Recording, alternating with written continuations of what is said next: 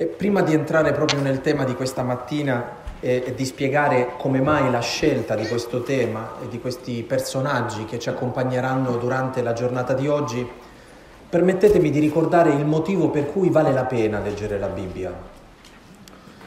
Nella Bibbia noi non troviamo semplicemente che cosa dobbiamo fare, non troviamo semplicemente un'idea geniale che ci spiega l'esistenza la parola innanzitutto ha lo scopo fondamentale di farci capire chi è Dio e quindi chi siamo noi.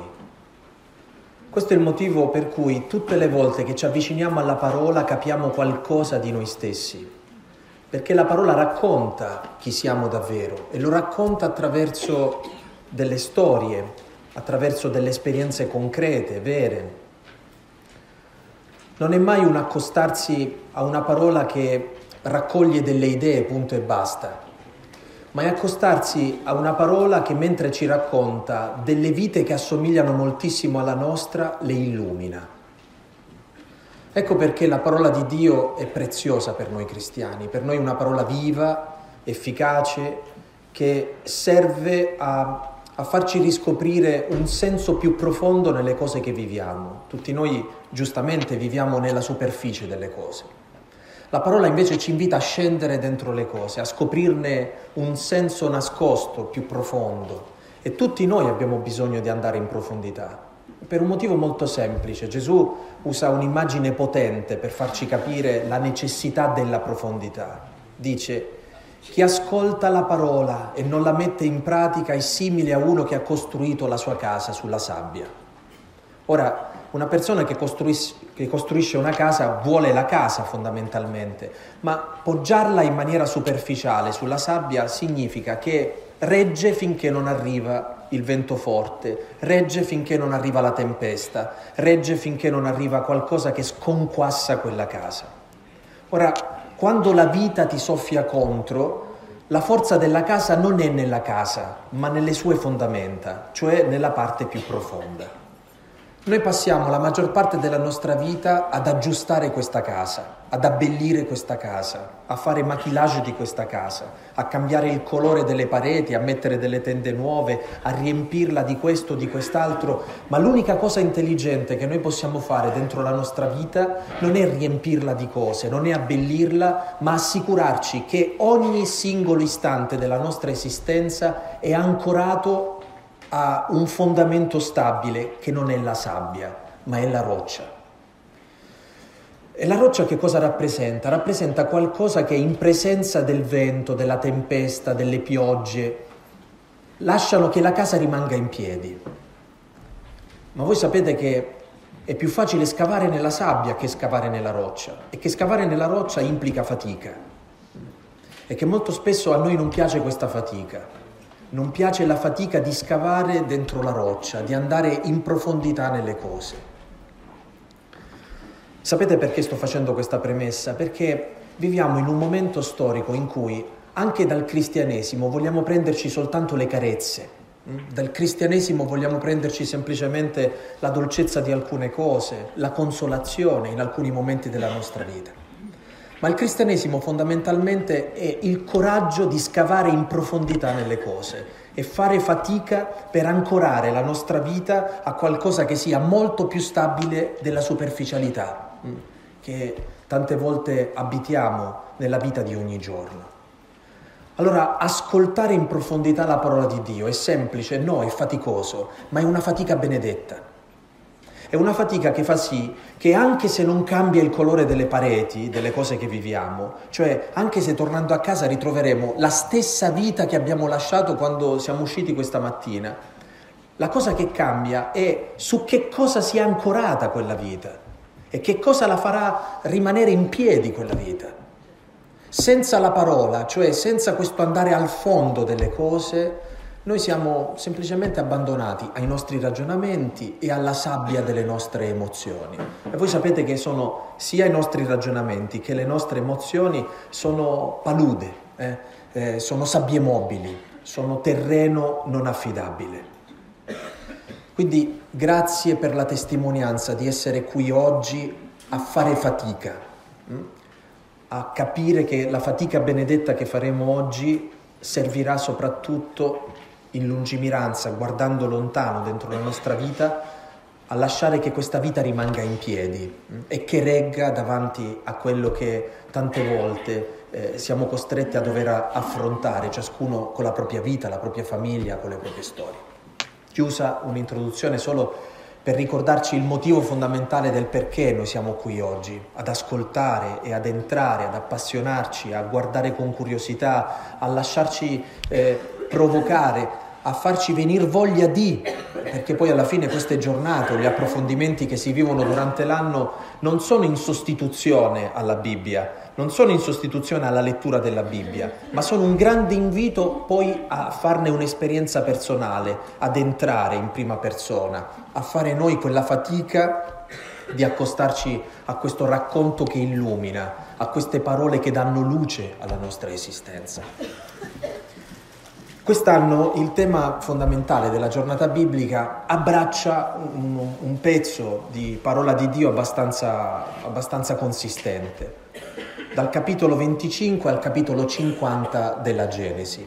Ecco, in questa parentesi di parola di Dio sono contenute delle storie significative, forti, eh, storie che, come sempre, come le grandi storie, hanno accompagnato la vita umana e anche la grande narrazione antropologica per secoli. Pensate alla vicenda di Giuseppe d'Egitto, eh? a come magari noi forse non abbiamo letto tutto quello che riguarda la sua storia, ma come ciascuno di noi eh, eh, si è dovuto per forza confrontare con i sogni di quest'uomo, con le capacità di quest'uomo, con la vita sfortunata di quest'uomo e poi con il capovolgimento della sua storia, divenendo grande in Egitto e poi salvando la vita a se stesso, a suo padre, ai suoi fratelli. Oggi pomeriggio infatti ci fermeremo proprio su questa grande storia.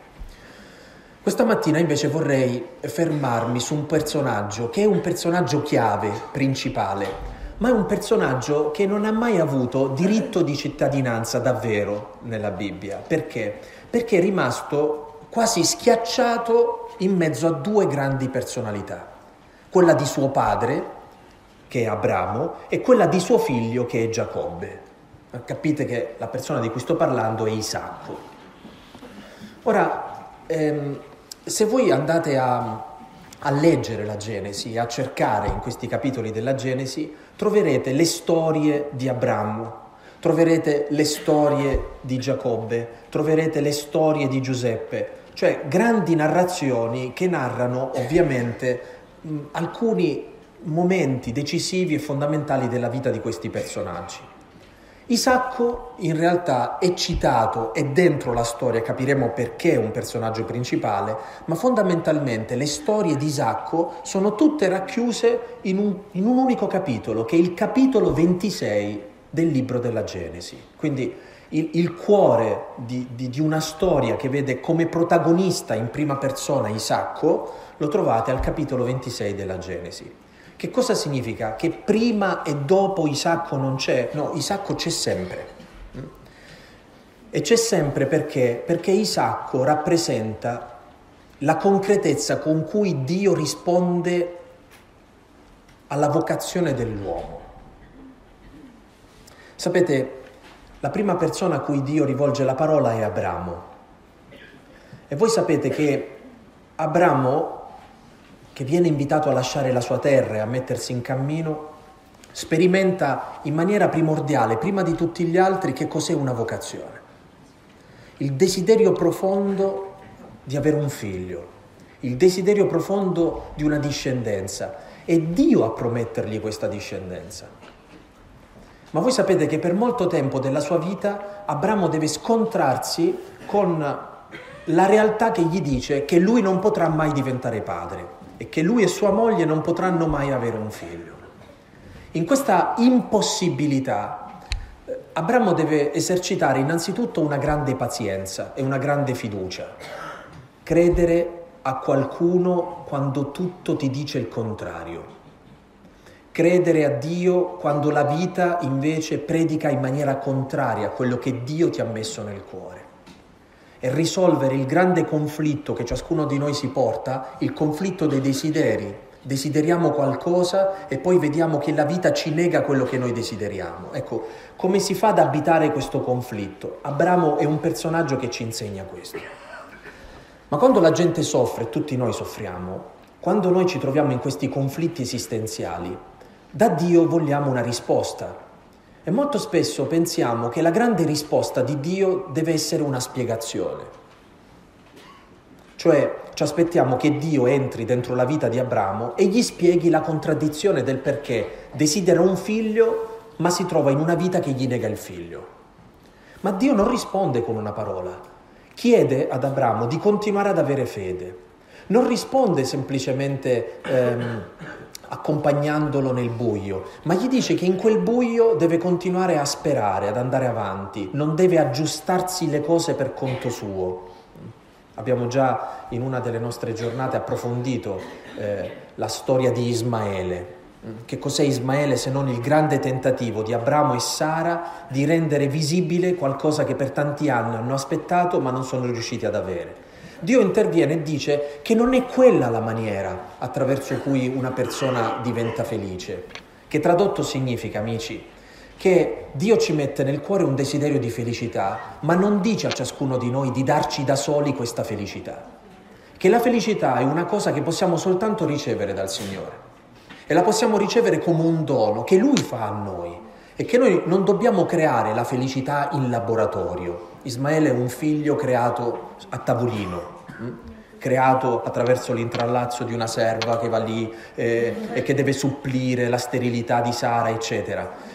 La felicità non è mai un calcolo creato appositamente eh, eh, con la matematica dei nostri ragionamenti e delle nostre forze.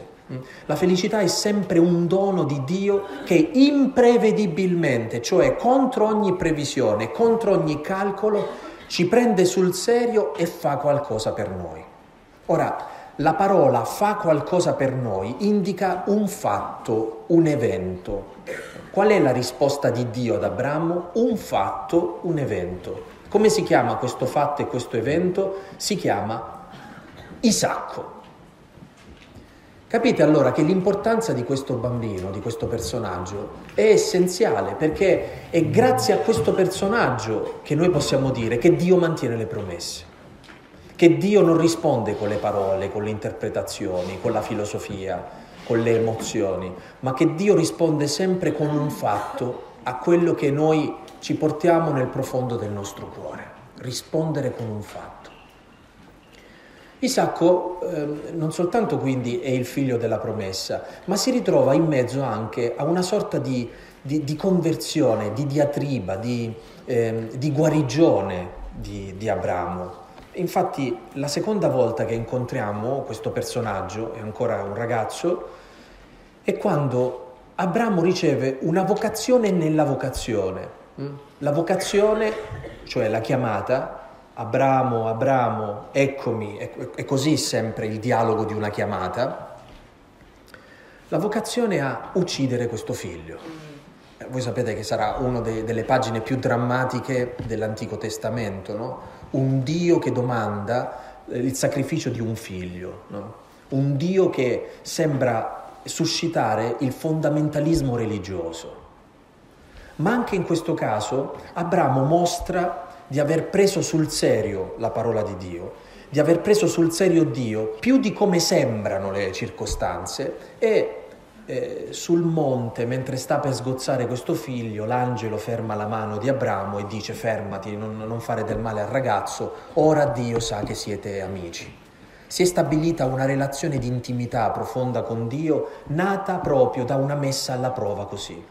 In tutta questa storia, chi è il personaggio che fa un po' da materia sacramentale? Eh, cioè, quando noi celebriamo la messa, il corpo e il sangue di Cristo diventano presenti in che cosa? Nella materia sacramentale, cioè il pane e il vino. Senza il pane e il vino non c'è nemmeno la presenza reale. Ok? Quindi noi possiamo dire che la presenza reale si poggia su una materia, che è il pane e il vino. Dopo la consacrazione quel pane e il vino diventano corpo e sangue di Cristo. Ora, questa relazione di Dio non è mai astratta, si poggia su una materia sacramentale. Qual è il nome di questa materia sacra- sacramentale? Isacco. tutti raccontiamo sempre la storia dalla parte di Abramo, no? Come si è vissuto Abramo questa cosa, come... Eh, tutti noi ci dimentichiamo però, ma come si sarà vissuto Isacco invece? Vedere un padre che ti porta fin lì, accorgerti che vuole ucciderti. Come è cambiato il loro rapporto quando sono scesi da quel monte? Insomma, sono tanti interrogativi che ci accompagnano. Ancora una volta incontriamo Isacco quando ehm, deve trovare moglie. Quindi tutta la grande vicenda di Rebecca e di lui eh, abitano ancora mm, una parte della storia della Genesi, ma Isacco non è ancora il personaggio principale, cioè non è ancora il primo protagonista, è sempre un personaggio secondario, eh, serve alle storie degli altri. Per tanto tempo Isacco serve alla storia di Abramo, poi a un certo punto servirà alla storia di suo figlio Giacobbe. Questa mattina ho voluto prendere questo capitolo 26 per fare un po' di giustizia a questo povero Isacco e mostrarvi invece che anche lui ha avuto una storia che lo ha visto come protagonista principale. Ecco, in questo capitolo sono raccolti diversi episodi della vita di Isacco messi insieme con il tempo. Ricordatevi questo, nella scrittura della, della Bibbia c'è un'unità no, delle storie, così come noi oggi la leggiamo. Ma prima che queste storie diventassero un'unica cosa, si sono sedimentate tante esperienze, tanti racconti. Quindi quello che noi oggi leggiamo non è qualcuno che si è seduto a tavolino e ci ha riportato esattamente questo capitolo così come in questo momento stiamo per leggerlo noi, ma è come la parte finale della sedimentazione di tante storie che sono confluite qui e che a un certo punto sono state ordinate nel modo con cui noi oggi le stiamo leggendo. Ed è un capitolo straordinariamente bello perché in questo capitolo emerge ehm, una grande somiglianza con suo padre, una grande affinità con la storia della salvezza, ma emerge anche una caratteristica principale di Isacco, una sorta di giustizia, anzi forse dovremmo dire una sorta di giustezza e un giusto Isacco, che sbaglia, che ha paura, che vive delle contraddizioni, ma che alla fine mostra sempre una forma di, di giustizia, di bontà nelle cose che compie e nelle cose che fa. Ora, collochiamoci geograficamente e, e, a livello temporale e capiamo che Abramo è alle spalle, hm? non è più come un personaggio incombente nella vita di, di, del figlio Isacco e lui sta eh, abitando la storia successiva di suo padre, eh, eh, che è sempre un po' la grande responsabilità, dopo dei grandi eventi, a continuare questi grandi eventi. Avete presente quando nella storia ci sono dei grandi personaggi e poi quando finiscono questi grandi personaggi ci sono i successori?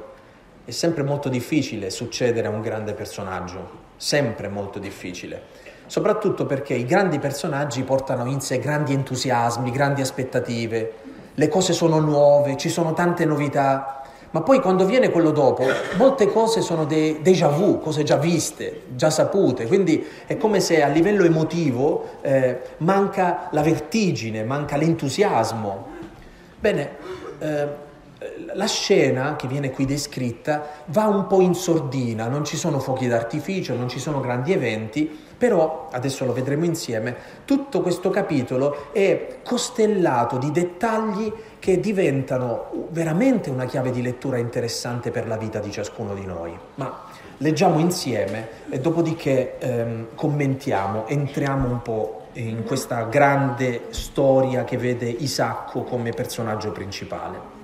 Inizia così il capitolo 26 della Genesi. Venne una carestia nella terra dopo quella che c'era stata ai tempi di Abramo. E Isacco andò a Gerar presso Abimelech, re dei Filistei. Gli apparve il Signore e gli disse, non scendere in Egitto, abita nella terra che io ti indicherò, rimani come forestiero in questa terra, e io sarò con te e ti benedirò. A te e alla tua discendenza io concederò tutti questi to- terri- territori e manterrò il giuramento che ho fatto ad Abramo tuo padre. Renderò la tua discendenza numerosa come le stelle del cielo e concederò alla tua discendenza tutti questi territori. Tutte le nazioni della terra si diranno benedette nella tua discendenza, perché Abramo ha obbedito alla mia voce e ha osservato ciò che io gli avevo prescritto, i miei comandamenti, le mie istituzioni, le mie leggi. Allora, fermiamoci qui, partiamo da, dalla fine. Che, che, cosa queste, a che cosa vi somigliano le parole che Dio pronuncia nei confronti di Isacco? Assomigliano alla medesima promessa che Dio ha fatto a suo padre Abramo. Ti darò la terra e ti darò dei figli. Ti darò qualcosa e ti darò qualcuno. Renderò la tua discendenza stabile, certa. Ti consegnerò a te qualcosa su cui tu potrai poggiare i piedi. Ma quindi questo non ci fa problema, ma la cosa che ci fa problema, sapete qual è? Perché cerchiamo Dio? Noi cerchiamo Dio fondamentalmente perché cerchiamo una sicurezza nella vita. Cerchiamo Dio perché cerchiamo la terra sotto i piedi.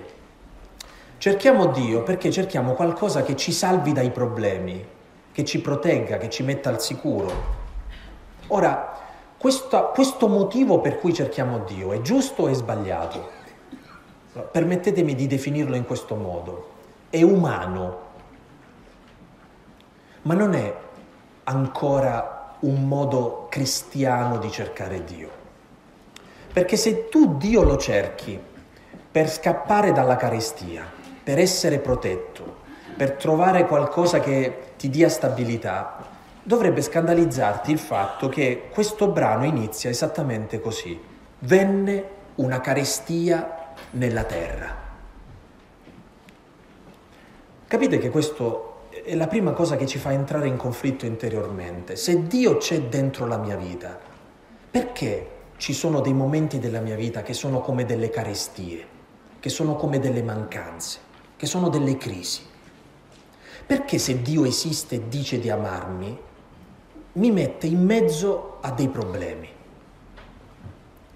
E soprattutto, quando io mi trovo in mezzo a questi problemi, la prima cosa che voglio fare umanamente è risolverli questi problemi. Scappare in Egitto significa far questo fondamentalmente. Per dei pastori che più o meno sanno anche coltivare la terra, se arriva una carestia, cioè l'assenza di acqua, voi capite che manca il necessario per poter vivere lì. E quindi la cosa più umana che ti viene da fare è spostarti, andartene, trovare una terra dove c'è dell'acqua, dove, dove tu puoi trovare una soluzione al tuo problema. E Dio non soltanto ti ha messo in quella crisi, ma ti dice anche di non andartene, di rimanere lì, lì dove c'è la crisi. Guardate, io mi devo per forza fermare su questo dettaglio, perché molto spesso il grande fraintendimento che tutti viviamo nella fede è rimanere delusi dal fatto che Dio permetta alcune situazioni difficili dentro la nostra vita. Ma la cosa peggiore è che molto spesso il Signore ci chiama ad abitare i nostri problemi, non a scappare dai nostri problemi, ad affrontare queste mancanze, non a doverle umanamente risolverle. Cioè c'è qualcosa che il Signore sta facendo per noi proprio nel momento in cui ci manca qualcosa, in cui noi stiamo male, stiamo sperimentando carestia, stiamo sperimentando di non essere in un luogo ideale, manca ciò che ci dà la vita, ci sentiamo morti, mortificati, sentiamo cioè che la vita eh, comincia a pesarci addosso e Dio dice, attento, non risolverti da solo questo problema, abita questo problema, rimani qui. Io ti prometto una cosa, se tu rimani qui tu avrai qualcosa e qualcuno, una terra e una discendenza. L'atteggiamento di fede, quindi, non è sfuggire ai problemi, ma abitare i problemi perché il Signore ci domanda di abitare quei problemi. Allora voi capite che le domande interiori cambiano, perché noi non domandiamo più al Signore perché ci hai fatto questo, ma come si fa ad abitare quello che ci hai fatto vivere? Come faccio a vivere fino in fondo questa cosa che sto vivendo? L'atteggiamento è di un dialogo che ci fa passare da una visione umana barra pagana, perché la, la ricerca pagana di Dio è quella dell'idolo, di qualcosa che ci protegga, l'amuleto. Avete presente quando uno indossa l'amuleto? Perché indossa l'amuleto? Così io sono protetto. A volte anche cose cristiane noi le indossiamo in maniera pagana, cioè con la logica dell'amuleto. L'amuleto eh, dovrebbe proteggerti dal male, ma la protezione che il Signore ti dà non è dal male, ma è di poter abitare quel male senza che quel male abbia l'ultima parola nella tua vita. Questa è la grande rivoluzione di Dio. Ora, quando finisce la nostra vita spirituale? Quando invece di ascoltare Dio che ti dice abita la tua carestia, abita la tua mancanza, tu cosa fai? Te ne vai ris- vuoi risolvere il problema da solo. Da quel momento in poi non c'è più vita spirituale, perché si è rotto il dialogo che Dio aveva cominciato a costruire con te negli eventi concreti che tu stai vivendo, nelle cose concrete che ti è dato da vivere. Quindi questo secondo me è un passo fondamentale di cui Isacco diventa davvero un maestro. Invece di scappare, Isacco resta e si sente annunciare da Dio una vocazione nel buio di quella carestia. Andiamo avanti nella lettura. Così Isacco dimorò a Gerar. Gli uomini del luogo gli fecero domande sulla moglie, ma egli disse, è mia sorella. Infatti aveva timore di dire mia moglie, pensando che gli uomini del luogo lo avrebbero potuto uccidere a causa di Rebecca, che era di bell'aspetto. Era là da molto tempo, quando Abimelech, re dei Filistei, si affacciò alla finestra e vide Isacco scherzare con la propria moglie Rebecca. Abimelech chiamò Isacco e disse, sicuramente ella è tua moglie, e perché tu hai detto è mia sorella? Gli rispose Isacco, perché mi son detto che io non abbia a morire per causa di lei riprese Abimelech, perché ti sei comportato così con noi?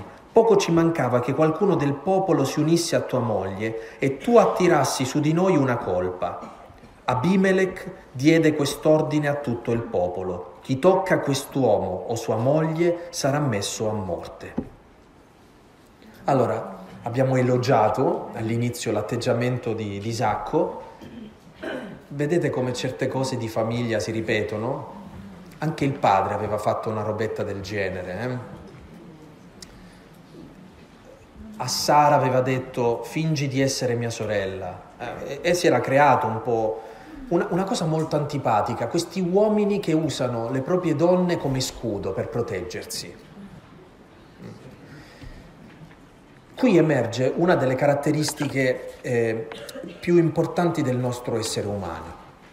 Isacco mostra paura ha paura che lo uccidano, ha paura di avere problemi a causa di Rebecca e usa una furbizia che lui reputa una furbizia, ma che diventa qualcosa di estremamente pericoloso. Allora, qui la grande domanda che ci accompagna è questo.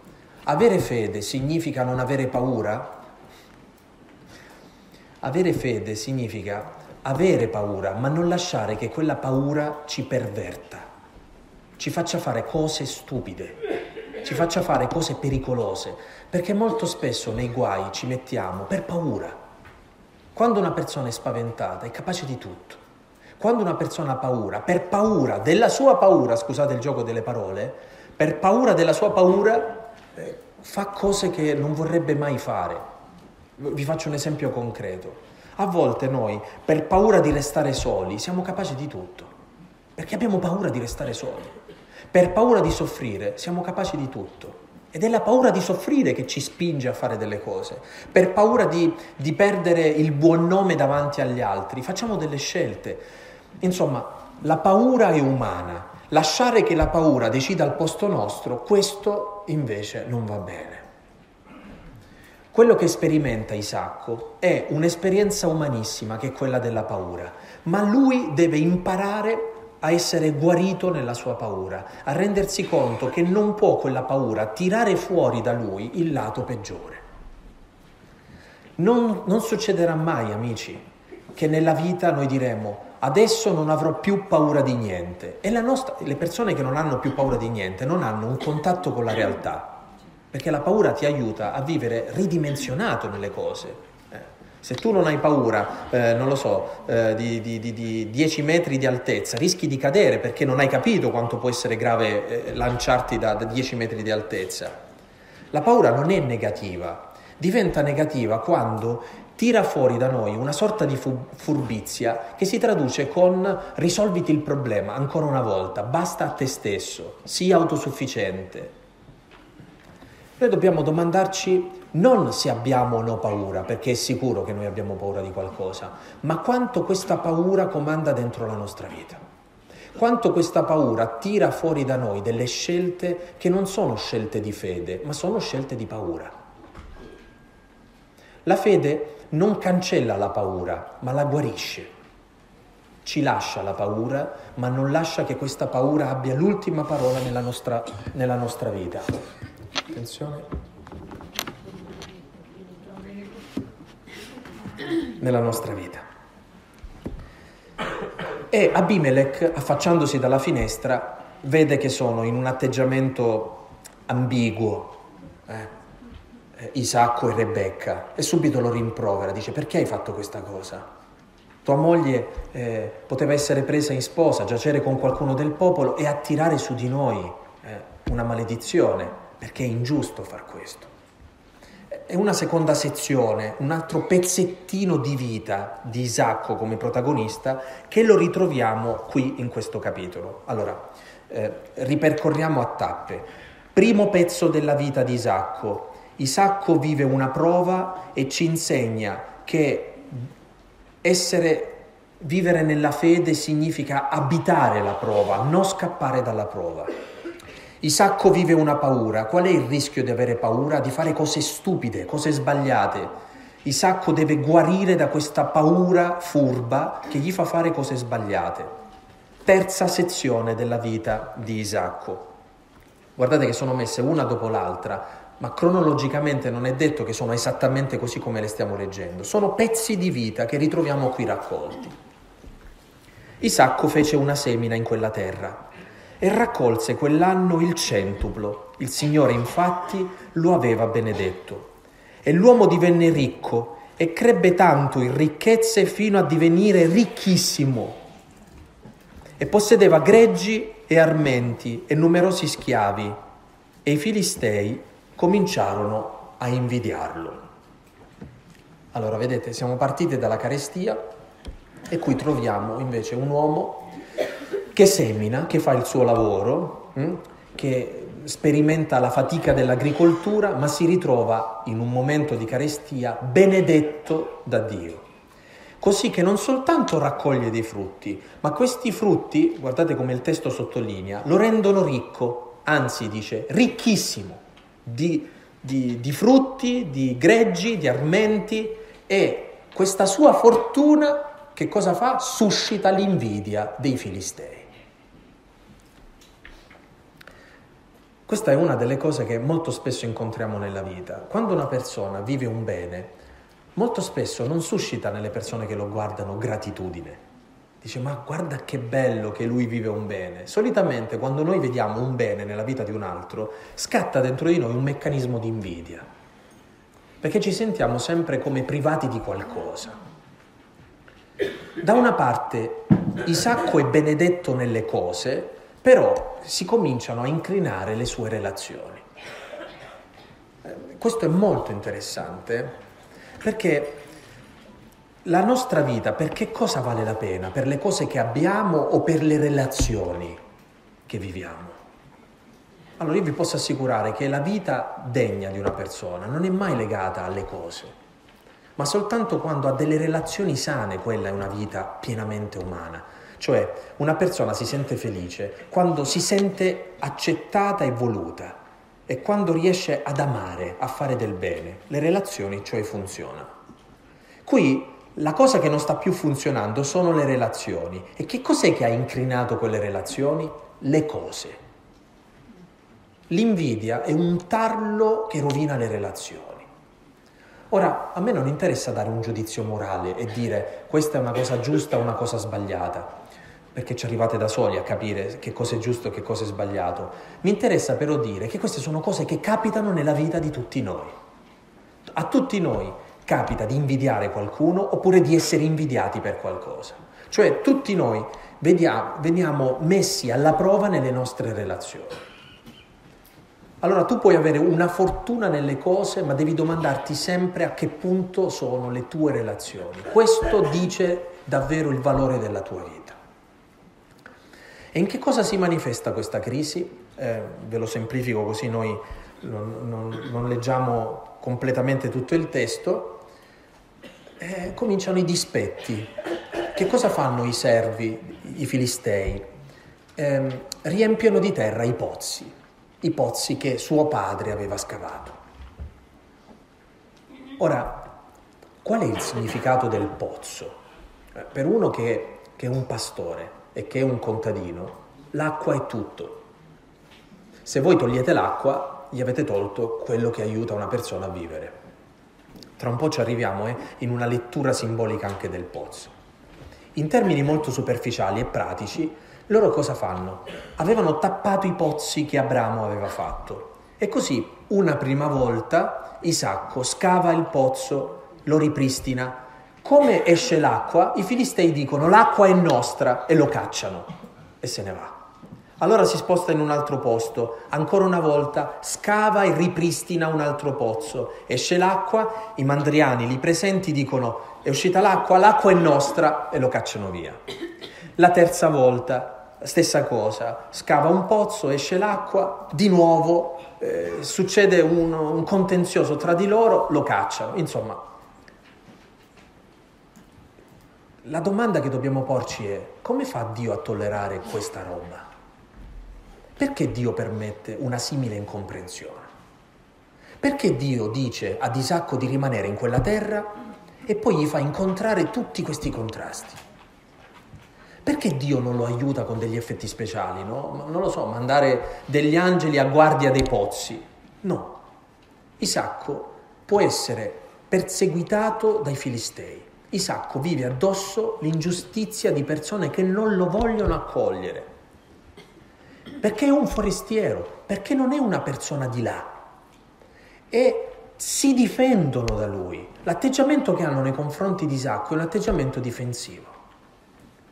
Ora, a causa di queste persecuzioni, Isacco smette di, di muoversi all'interno di questo territorio, smette di cercare i pozzi che il padre aveva scavato e che erano stati riempiti di terra e che cosa fa? Va alla ricerca di un territorio nuovo e per questo si sposta verso il deserto e proprio sul limitare del deserto scava un pozzo nuovo, che non è più il pozzo di suo padre, non è un pozzo precedente, è un pozzo nuovo. Questo pozzo nuovo sarà la svolta nella vita di eh, Isacco, perché trovando l'acqua Abimelech tenterà attraverso questa, questa esperienza, questa novità, questa, questo accorgersi che Dio ha benedetto la vita di Isacco, di fare con lui un'alleanza.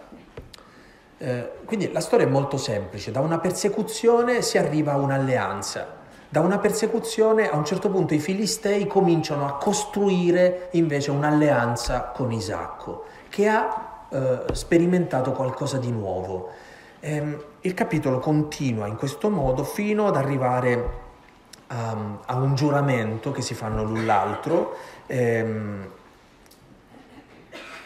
alla benedizione di questo pozzo, a dare un nome a questo pozzo e il capitolo si conclude in questo modo. Quando Esaù ebbe 40 anni, prese in moglie Giuditta, figlia di Beri Littita, e Basmat, figlia di Elon Littita Esse furono causa di intima amarezza per Isacco e per Rebecca.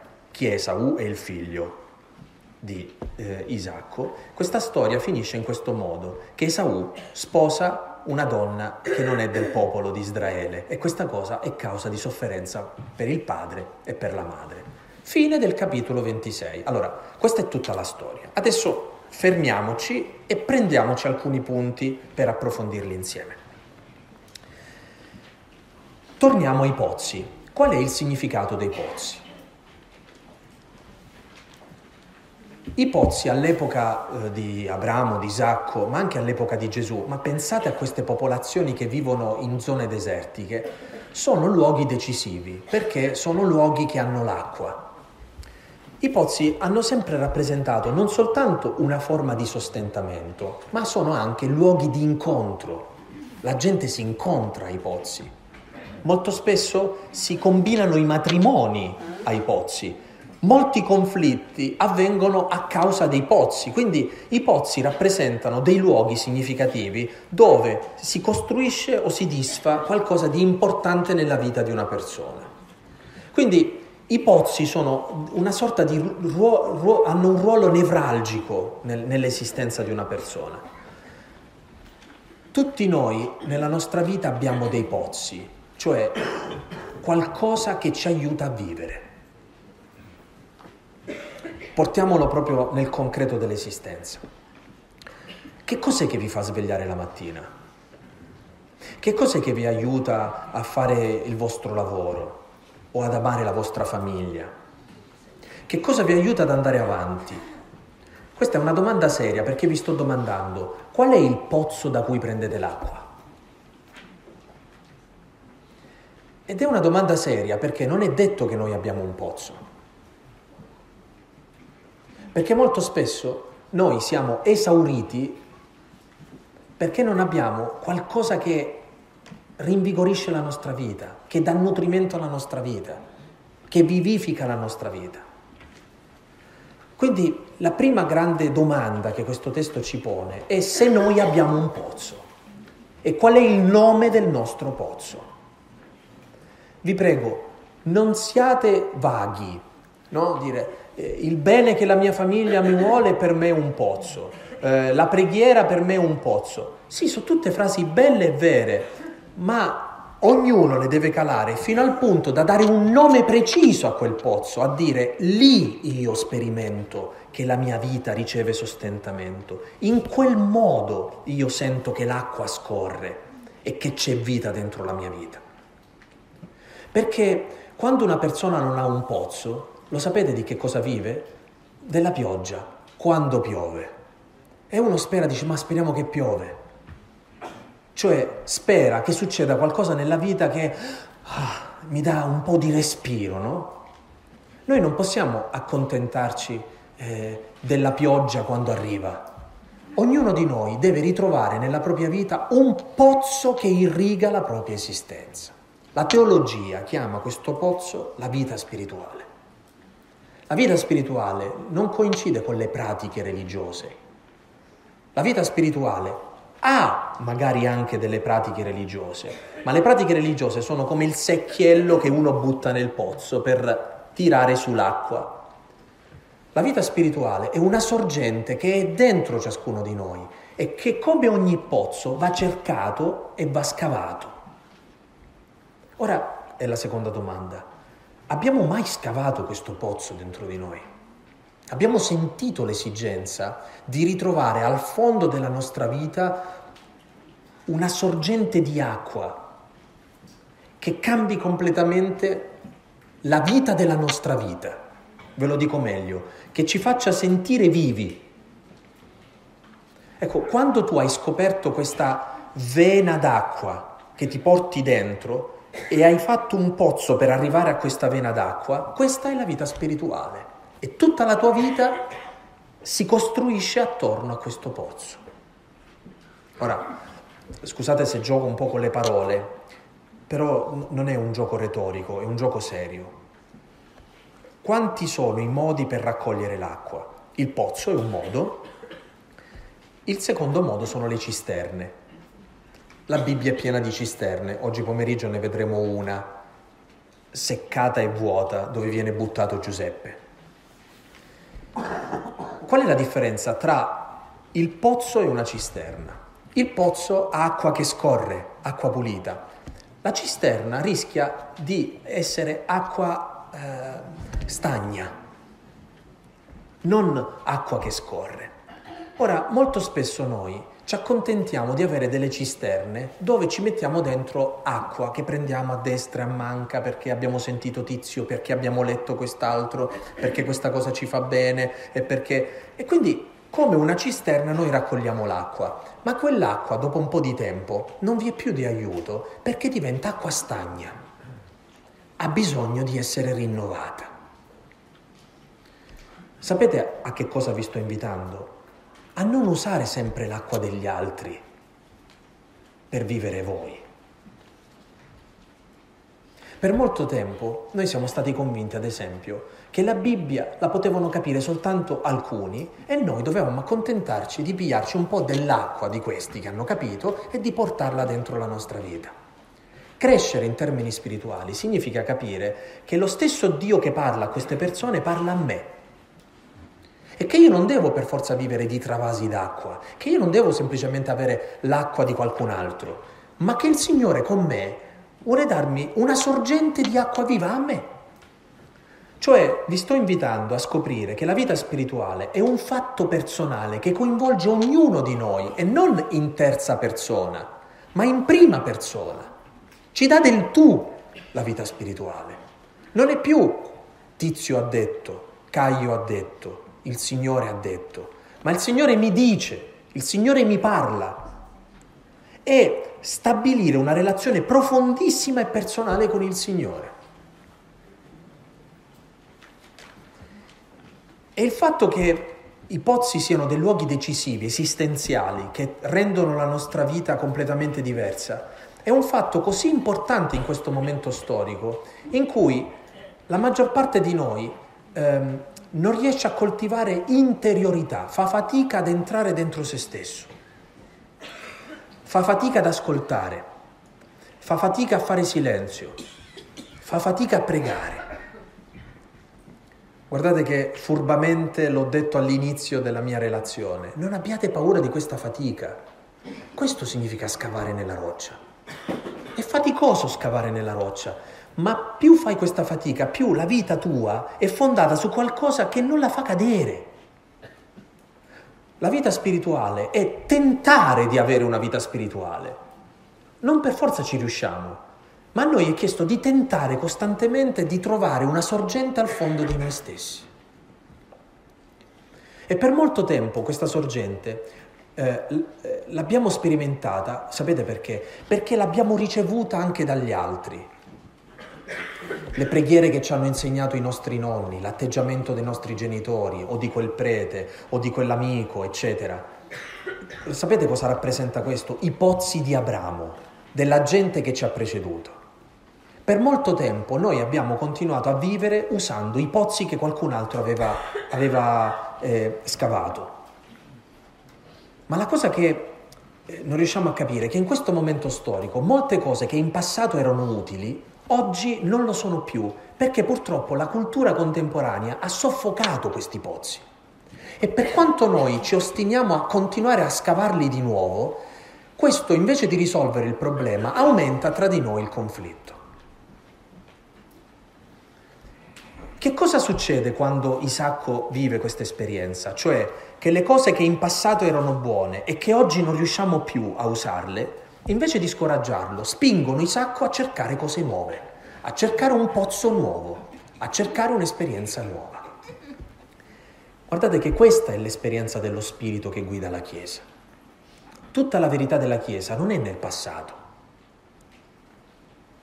È che nel passato noi troviamo cose significative che ci hanno aiutato e che continuano ad, ad aiutarci ma questo non ci deve far accomodare pensando che tutto quello che potevamo prendere di buono dobbiamo soltanto guardare indietro per prenderlo.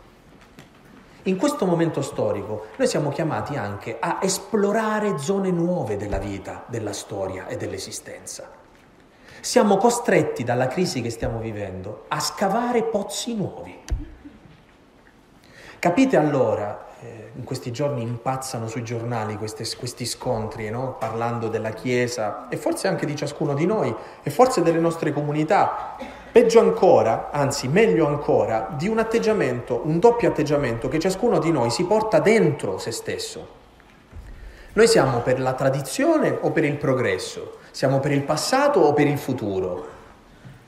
Ma guardate che scegliere una cosa a discapito dell'altra significa sbagliare perché noi non possiamo fare a meno della storia da cui veniamo, la nostra tradizione. Ma che questo non ci deve mettere nella situazione di non cercare novità, cose nuove, pozzi nuovi da esplorare e da scavare. Cioè noi dobbiamo abitare questo momento della nostra vita. Ecco, questo a livello di società. Ora andiamo all'esistenza di ciascuno di noi. Quello che quando avevamo dieci anni ci aiutava, oggi che ne abbiamo 30 non ci aiuta più. Se noi oggi abbiamo 50 anni, non ci aiuta più quello che facevamo quando ne avevamo 20. Se oggi abbiamo 80 anni, non è detto che quando facevamo le cose di 50 anni, quelle stesse cose possono aiutarci oggi, che magari sento che il mio corpo non mi corrisponde più, che non riesco più a fare quello che vorrei e che mi trovo in un momento della vita in cui non produco più. Capite che la crisi che a volte la vita ci mette addosso la crisi di cambiare, di crescere, eccetera, ci dice che quello che ieri funzionava oggi magari non funziona più. Ma questo invece di deprimerci, di disperarci, deve soltanto spingerci a dire oggi dove cerco io lo spazio per scavare qualcosa che mi tenga vivo. Oggi che ho 20, 30, 40, 50, 60, 70, 100 anni, oggi qual è il nuovo a cui io sono chiamato? Mi è rimasto impresso una donna, forse ve, lo, ve l'ho già raccontato, mm, una donna di quelle che ehm, ha dedicato tutta la sua vita alla famiglia, donna intelligentissima che non ha avuto ehm, la possibilità di studiare. E questa donna aveva un marito non dico violento, ma duro, eh, quelle persone che non riesce a dialogare, quindi ha, ha, sempre dovuto anche subire i soprusi di quest'uomo rude al suo fianco, lontano da Dio e, e un despota. Cresciuta in una, una, famiglia povera, avendo una famiglia povera, ha tirato su dei figli, li ha fatti studiare, gli ha dato lavoro, con una fede, con una fortezza. E questa donna a un certo punto, dopo che ha fatto tutto questo, eh, si ammala si ammala di una malattia che da lì a poco l'avrebbe portata alla morte. E nelle ultime settimane della sua vita dice, la mia più grande sofferenza non è il dolore che provo, aveva dolore fisico, ma è che prendo la coroncina del rosario e non riesco più a dire il rosario perché mi confondo. Dico Ave Maria e poi non mi ricordo. Allora dico, Ave Maria, grazie. Ave Maria, grazie. E sente questo, questo dramma, no? Lei non si accorge di come il Signore l'aveva portata a un livello di interiorità mistico. È il sentire la gratitudine non aveva più le parole, quelle che per anni l'hanno aiutata, il rosario l'ha aiutata per anni ad andare avanti e in quel momento non ce l'ha più, non l'aiuta più. Non gli vengono le parole. E questo che cosa significa? Che è abbandonata così? No, quella donna in quel momento estremo della sua vita ha scavato un pozzo nuovo. La sua preghiera era dire grazie, grazie, grazie, grazie. È a questo che mi riferisco quando dico dobbiamo avere il coraggio di scavare pozzi nuovi. Non spaventatevi se ciò che per tanto tempo vi ha aiutato non vi aiuta più. Questo è il chiaro segno che dobbiamo cercare qualcosa, una novità dentro la nostra vita, che ci ridia la stessa cosa che per molto tempo abbiamo incontrato. E avere il coraggio di, di trovare qualcosa che a volte noi eh, non riusciamo più a trovare semplicemente perché pensiamo di non essere capaci, di non essere in grado, pensiamo di essere um, sbagliati. Isacco è un maestro nell'arte di scavare pozzi nuovi, cioè di dirci che una vita vale la pena solo se trovi una sorgente che mantiene la vita viva. E quando tu non hai un pozzo che mantiene la tua vita viva, la tua vita è morta. Allora la prima cosa che deve nascere dentro di noi è il desiderio di trovare un pozzo che renda la vita viva.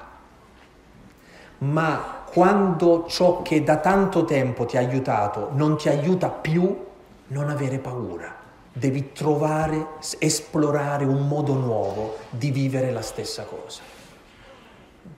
Qualche giorno fa mi è capitato di, di di mh, predicare un corso di esercizi spirituali a dei preti. E c'era un prete anziano e in uno dei colloqui personali mi ha detto una cosa bellissima che a me ha edificato molto. Mi ha detto ho fatto il parroco per più di 50 anni, ho fatto tante cose dentro la mia vita, adesso non riesco più, non riesco a camminare, non riesco ad alzarmi molto spesso la mattina, faccio fatica ad arrivare all'altare a celebrare la messa, ma ho capito che posso servire Dio in questo momento offrendo questa sofferenza e pregando per tutti.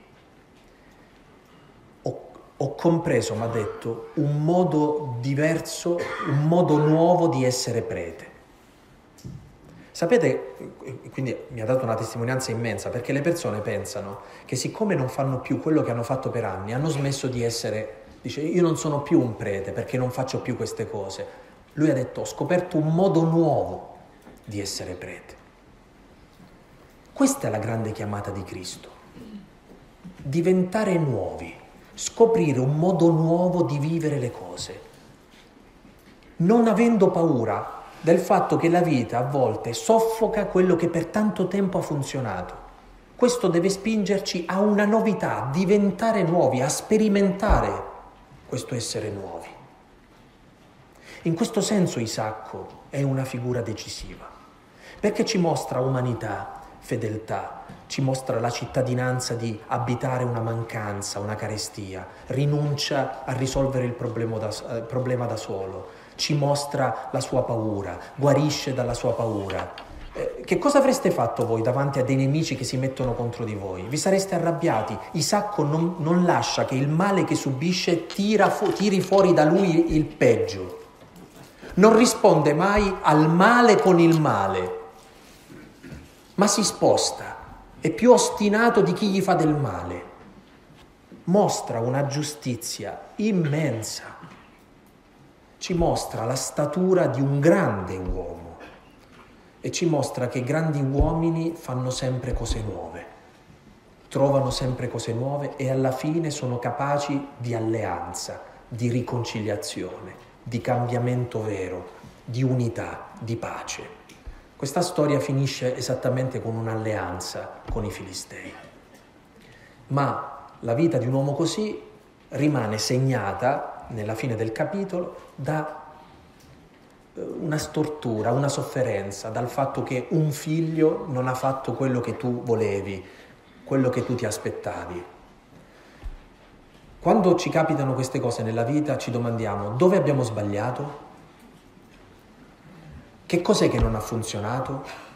Ma fratelli, noi dobbiamo soltanto fare la nostra parte, anche quando la vita si mostra a noi imperfetta e le cose non vanno esattamente come ce l'eravamo immaginate noi. Anche quello che non capiamo e che è imperfetto appartiene a Dio e Dio ha in mente qualcosa anche su quella sofferenza che riguarda Esaù e le sue scelte. Beh, non voglio eh, rovinarvi la lettura, ma sapete bene che Esaù in realtà poi dovrà lasciare il posto al fratello, con, con un giro non, non proprio lecito ecco, di, di, passaggio, di, ecco, perché il Signore non ha paura di niente, nemmeno degli intrallazzi di cui siamo capaci a livello umano.